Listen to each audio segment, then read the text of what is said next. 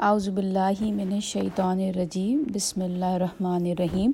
رب شہلی صدری وسلی امری وحل من لسانی یفقہ قولی۔ آج ہم ان شاء اللہ تعالیٰ آیت نمبر سکسٹی تھری سے لے کر ہم سیونٹی فور تک کریں گے۔ اور اس میں بھی بالکل وہی بنی اسرائیل کی ہی کہانی ابھی تک چل رہی ہے۔ اور اس میں بھی آپ دیکھیں گے کہ بنی اسرائیل جو کہ بہت ڈھیٹ قوم تھی، ان کے ساتھ یہ بھی ایک طرح کی اسٹوری کی طرح ہی ہم اس کو لے کے چلیں گے۔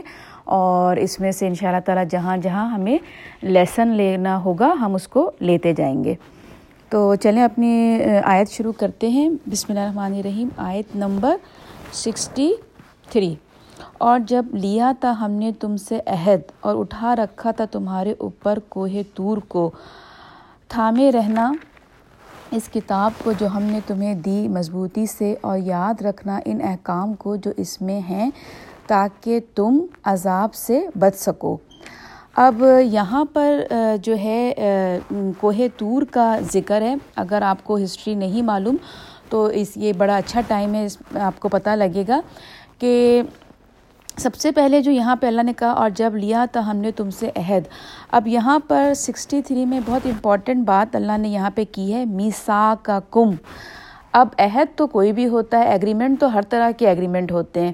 جب آپ کسی کے ساتھ ایگریمنٹ کرتے ہیں تو ضروری نہیں ہے کہ ایگریمنٹ پورا کلیئر ہو اور آگے کیا کیا ہوگا اس کے نتائج آپ کو پتہ ہوں، لیکن اللہ تعالیٰ نے جو ہم سے میساک کا کم جو یہاں پہ ورڈ یوز کیا ہے، یہ وہ ایگریمنٹ ہے جو بالکل کلیئر ہے، جو اللہ تعالیٰ نے ہم سے لیا تھا کہ میں تمہارا ماسٹر ہوں اور وہ جو اس نے جو عہد لیا تھا کہ تم جو بھی میں تمہیں احکام دوں گا، اس کو تم پورا کرو گے اور اللہ کا کوئی بھی حکم کمپلیکیٹڈ یا ان کلیئر نہیں ہے، ہمارے سامنے بالکل کلیئر ہے۔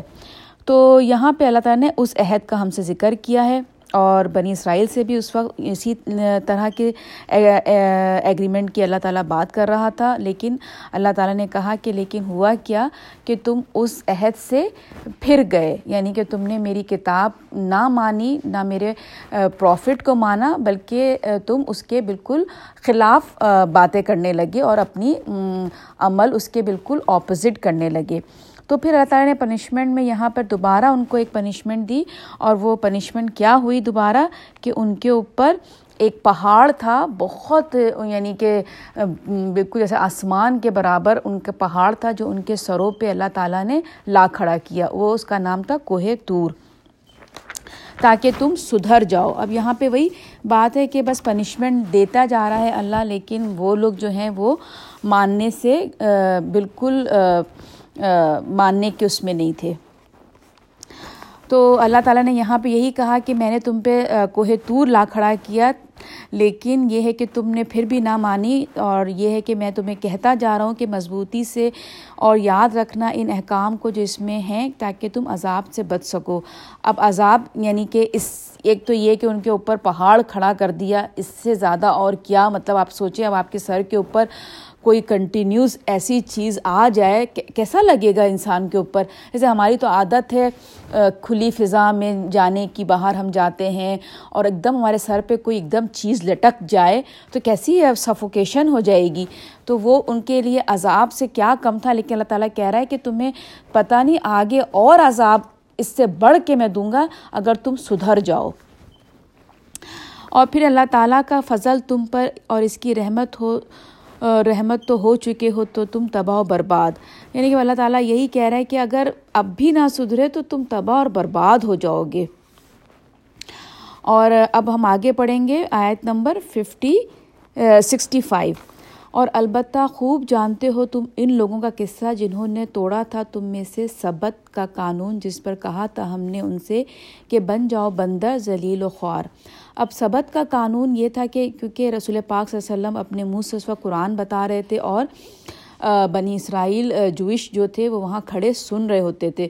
تو رسول پاک صلی اللہ علیہ وسلم نے کہا کہ یہ سبت کا جو قانون ہے، تم خود جانتے ہو کہ ان کے ساتھ اللہ نے کیا کیا۔ سب جانتے تھے نا وہ جو تھے بنی اسرائیل۔ اس وقت کی جو، اس وقت کے جو بنی اسرائیل تھے، جوئش تھے، وہ اپنی پوری ہسٹری جانتے تھے۔ اور بلکہ وہ اپنے بچوں کو یہ کہہ کے ڈراتے تھے کہ بھائی ٹھیک ٹھیک سے کام کرو ورنہ سبت کا جو ہوا تھا حال وہی تمہارا ہوگا۔ اب سبت کا کیا ہوا تھا؟ سبت کا یہ ہوا تھا کہ سبت کے جو لوگ تھے وہ ان کو اللہ تعالیٰ نے یہ حکم دیا تھا کہ ہفتے میں ایک دن ان کے لیے مقرر کیا تھا، سیٹرڈے کا دن تھا۔ اس دن اللہ تعالیٰ نے ان کو یہ کہا تھا، جسٹ ان کو ٹیسٹ کرنے کے لیے اللہ تعالیٰ نے ان کو یہ کہا تھا کہ یعنی کہ وہی بنی اسرائیل کی قوم جو تھی، ان کو اللہ تعالیٰ نے یہ حکم دیا تھا کہ سیٹرڈے کے دن تم ساری جو ورلڈی ایکٹیویٹیز ہیں، اس کو اسٹاپ کر دینا یعنی دنیاوی کام سیٹرڈے ہفتے والے دن کچھ بھی مت کرنا سوائے میرے ذکر کے۔ تو اب یہ ہوتا تھا کہ وہ لوگ جو تھے اس زمانے کے جو سبت کے جو لوگ تھے سینکڑوں سال پہلے کی بات بتا رہی ہوں، تو ان کا جو معاشی جو زیادہ ان کا جو معاش تھا، جو ان کی ذریعہ روزگار تھا، وہ زیادہ تر ڈپینڈ کرتا تھا فشنگ کے اوپر۔ تو یعنی کہ وہ فش کو شکار کرتے تھے۔ تو جب ہفتے کے دن اللہ تعالیٰ نے ان کو منع کر دیا شکار کا، تو اسی دن ایکچولی زیادہ تر فش جو ہیں وہ آتی تھیں دریا کے کنارے، اور اسی سے اللہ تعالیٰ نے ان کا ٹیسٹ کیا۔ کہ بھائی تم اس دن مت کرنا، باقی تمام دن فش کا شکار کرو، لیکن ہفتے والے دن مت کرنا۔ تو اب انہوں نے کیا کیا کہ انہوں نے بڑی چلاکی کی، انہوں نے یہ کیا کہ جاتے تھے فرائیڈے کے دن اور وہاں پہ جا کے جال بچھا دیتے تھے، نیٹ ڈال دیتے تھے تاکہ جو بھی فش کنارے پہ آئیں گی جو ہفتے والے دن، تو وہ جمعے کے دن جال بچھا ہوگا تو وہ ٹریپ ہو جائیں گی۔ یعنی کہ وہ اللہ کے ساتھ کارستانی کرنے لگ گئے یعنی کہ سچے نہیں تھے۔ ایسے ہوتا ہے نا، ہمیں بھی اللہ تعالیٰ نے کچھ باتیں کہی ہیں کرنے کے لیے اور ہم اس میں اپنی طرف سے راستے ڈھونڈ لیتے ہیں۔ تو یہاں پہ اللہ تعالیٰ نے ان لوگوں کو اس طرح سے کرنے کی کیا سزا دی تھی کہ ان کو بندر کی طرح چہرے بنا دیے تھے۔ بالکل جیسے ان کے چہرے چینج ہو کے بندر کی طرح ہو گئے تھے۔ تو بنی اسرائیل اس واقعے کو بہت اچھی طرح جانتے تھے۔ اسی طرح اب ہم ٹوینٹی سکس پڑھیں گے۔ اسی طرح بنا دیا ہم نے اس واقعے کو باعث عبرت ان لوگوں کے لیے جو اس زمانے میں موجود تھے اور ان کے لیے بھی جو بعد میں آنے والے تھے اور نصیحت ڈرنے والوں کے لیے۔ جیسے کہ میں نے آپ کو بتایا کہ اس واقعے کو اللہ تعالیٰ نے بنی اسرائیل کے لیے عبرت ناک واقعہ بنا دیا اور جوئش اس واقعے کو بہت اچھی طرح سے، ان کا بچہ بچہ اس واقعے کو بہت اچھی طرح سے جانتا ہے۔ اب ہم آگے چلیں گے سکسٹی سیون پہ۔ اور جب کہا اب یہاں سے سکسٹی سیون سے لے کر سیونٹی ون تک جو ہے وہ اللہ تعالیٰ نے ایک ایک ٹیسٹ دیا بنی اسرائیل کو جبکہ موسیٰ علیہ السلام ان کے موجود تھے۔ تو اس اسٹوری کے سنانے سے پہلے میں صرف ایک بات کرنا چاہوں گی، ایک لیسن دینا چاہوں گی کہ دیکھیں، جب بھی کوئی اللہ تعالیٰ ہم سے ہمیں، ہم پہ حکم لگاتا ہے تو ہم اس کو جو کا تو ادا کر دیں اس حکم کو نہ، بجائے اس کے کہ ہم اس کے بارے میں صرف کوشچنس پہ کوشچن کرتے جائیں اور اس پہ اپنی دلیلیں ڈھونڈتے جائیں، لوگوں سے پوچھتے جائیں، تو وہ ہمارے لیے ٹف سے ٹف ہو جائے گا کرنا۔ لیکن جیسے ہی اللہ تعالیٰ نے سیدھا سمپل جو آپ سے بولا ہے وہ کر جائیے تو اس میں ہمارے لیے فائدہ ہے۔ اب اب ہوا یہ تھا کہ بنی اسرائیل میں سے کوئی بندہ تھا جس نے کسی کا قتل کر دیا تھا۔ تو موسیٰ علیہ السلام نے کہا تھا کہ اب تم نے قتل کر دیا، اب قتل کس نے کیا ہے؟ اس کا تو کوئی نہیں جانتا تھا۔ حالانکہ وہ جو قاتل تھا، وہ ان میں موجود تھا، لیکن سب خاموش تھے۔ کوئی گواہی نہیں دے رہا تھا کس نے قتل کیا ہے۔ تو موسیٰ علیہ السلام نے کہا کہ اب اس کی پنشمنٹ یہ ہے کہ تم لوگ جو ہے، ایک کاؤ ایک گائے جو ہے وہ اللہ تعالیٰ کی راہ میں ذبح کرو۔ اب اب، اس میں آپ سنتے جائیے کہ کیسے ان لوگوں نے اس بات کو کھیل بنا لیا۔ اب میں پڑھتی ہوں سکسٹی سیون سے۔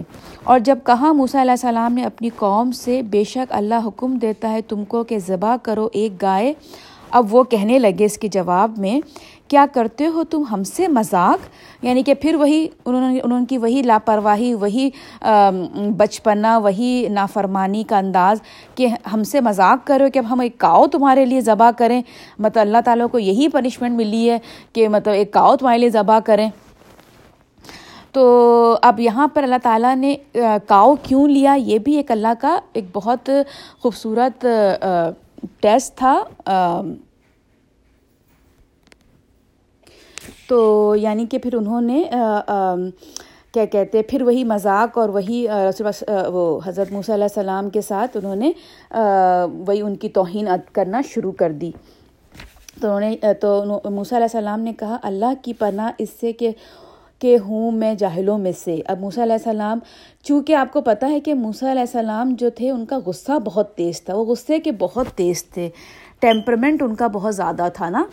تو اسی لیے مطلب انہوں نے فوراً یہاں پہ، کیونکہ جب جب ان کو للکار رہے تھے وہ لوگ، تو موسیٰ علیہ السلام نے یہاں پہ فوراً کہا کالا اعوذ باللہ یعنی کہ انہوں نے یہاں پہ فوراً اللہ کی پناہ لے لی کہ میں پناہ چاہتا ہوں کیونکہ ان غصے کے بہت تیز تھے۔ اب سکسٹی ایٹ پڑھیں گے۔ وہ بولے، درخواست کیجیے ہماری خاطر اپنے رب سے کہ کھول کر بتائے ہمیں کہ وہ گائے کیسی ہو۔ اب وہی ہے کہ، اب ان کو کرنا تو تھا نہیں، لیکن اب اس کے اندر اب چلیں آپ اللہ سے پوچھے گائے کیسی ہو۔ اب ایسا تو نہیں تھا نا کہ موسیٰ علیہ السلام بالکل بیٹھے بیٹھے اللہ سے بات کرتے تھے، نہیں۔ ان کے لیے ان کو کتنی پہاڑی کے اوپر چڑھ کے جانا پڑتا تھا، کتنے دنوں کا فاصلہ طے کرنا پڑتا تھا، اور پھر وہ جواب لے کے آتے تھے۔ لیکن کتنا تنگ کر رہے تھے ان کو وہ لوگ، نا؟ تو موسیٰ علیہ السلام نے کہا، بے شک اللہ فرماتا ہے. اب یہاں پہ انہوں نے فوراً یہ کہا کہ یہ میں نہیں کہہ رہا ہوں، یہ تمہارا رب کہہ رہا ہے کہ وہ گائے ہو نہ بوڑھی اور نہ بچیا یعنی کہ نہ بہت زیادہ بوڑھی ہو نہ بہت زیادہ بچی ہو۔ اوسط عمر کی درمیان درمیان بڑھاپے اور جوانی کے لہٰذا تعمیل کرو، تم اس حکم کی جو دیا جا رہا ہے۔ اب انہوں نے یہی کہا کہ یہ تم اللہ کا حکم ہے۔ اب آگے سے دیکھ کے انہوں نے پھر دوبارہ ان کو کہنے لگے وہ لوگ۔ سکسٹی نائن پہ درخواست کیجیے ہماری خاطر اپنے رب سے کہ وہ کھول کر بتائے ہمیں کہ کیسا ہوگا رنگ اس کا۔ اب دیکھیں، وہاں بھی نہیں رکے۔ اب دوبارہ انہوں نے کہا، انہوں نے کہا، چلو یار، اب ایک اور کوشچن کرتے ہیں، ذرا اور تنگ کرتے ہیں موسا کو نا۔ اب وہ بیچارے دوبارہ کتنے دن کی مسافت طے کر کے، راستہ طے کر کے اتنے اوپر پہاڑی پہ گئے۔ دوبارہ اللہ تعالیٰ سے پوچھنے، رنگ کا۔ اور اب وہ کیا کر رہے ہیں؟ وہ لوگ ان کو پتہ نہیں کہ وہ اس طرح سے جو ہے کیا کہتے ہیں، تنگ کر کے اپنے لیے نقصان کر رہے ہیں۔ ابھی آپ آخر میں سنیے گا کہ کتنا بڑا انہوں نے اپنا خود کا نقصان کیا، اتنے ساتھ زیادہ فالتو سوال کر کے۔ ورنہ وہ چاہتے تو ایک عام سی اللہ نے گائے کہی تھی نا، کوئی سی بھی گائے کر دیتے سلاٹر، لیکن انہوں نے اپنے لیے خود اس میں مشکلات پیدا کریں اب علیہ السلام نے کہا، بے شک وہ فرماتا ہے کہ وہ گائے ہو، زرد رنگ کی، ایسی شوق رنگ کی جو خوش ہو جائے دیکھنے والوں کو۔ یعنی کہ اس وقت کی گاؤں، گائے نارمل کلر کی تھی، لیکن جو کلر اللہ تعالیٰ نے ان سے مانگا تھا، وہ بہت یونیک، یلو سا کلر تھا جو کہ بالکل نایاب تھا۔ عام لوگوں کو وہ نہیں دکھائی دیتی تھی اس طرح کی گائیں۔ تو اس وقت وہ کلر ایک بہت نایاب، بہت خوبصورت کلر تھا، یلو رنگ کا، نا؟ تو آگے سکس سیونٹی پہ وہ کہنے لگے، درخواست کیجیے ہماری خاطر اپنے رب سے کہ وہ کھول کر بتائے ہمیں کہ وہ کیسی ہو۔ بے شک گائے مشتبہ ہو گئی ہے۔ ہم پر اور بے شک ہم اگر چاہا اللہ نے تو اب اس اس کا ٹھیک پتہ لگا لیں گے۔ اب یہاں پہ دیکھیں انہوں نے یہ کہا کہ اگر اللہ چاہے گا وہ انا ان شاء اللہ ہو اب ہم پر یعنی کہ انہوں نے کہا کہ اگر اللہ چاہے گا تو ہم ٹھیک پتہ کر لیں گے۔ اب یہاں پر بھی انہوں نے فوراً مذاقیہ انداز میں، دیکھیں ہم جب بھی دعا کرتے ہیں، ہم کبھی دعا میں انشاءاللہ نہیں کہتے۔ جب ہم دعا کرتے ہیں جو بھی دعا آپ رکھ لیجیے اللہ جرنا من النار، رب شاہلی صدری وسلی کسی بھی دعا میں، اللہ کی بتائی ہوئی دعا میں انشاءاللہ نہیں ہوتا، کیونکہ انشاءاللہ میں یہ ہوتا ہے، اگر اللہ چاہے گا، اب یہاں پر انہیں یہاں پر یہ بات دوبارہ اللہ کے کھاتے پہ ڈال دی ہاں اللہ اگر چاہے گا تو ہم سمجھ جائیں گے کہ ہمیں کون سی، سمجھ رہے یعنی کہ اپنے پر ذمہ داری نہیں لے رہے، اللہ پہ ڈال دی ذمہ داری۔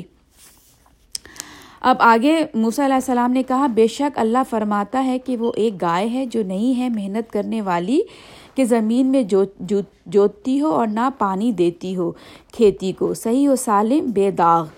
تو اس یعنی کہ انہوں نے کہا، بتا دیا کہ وہ ایسی ہو کہ جس نے مطلب کام وام نہیں کیا ہو، بالکل فریش ہو، اس طرح کی گائے ہے۔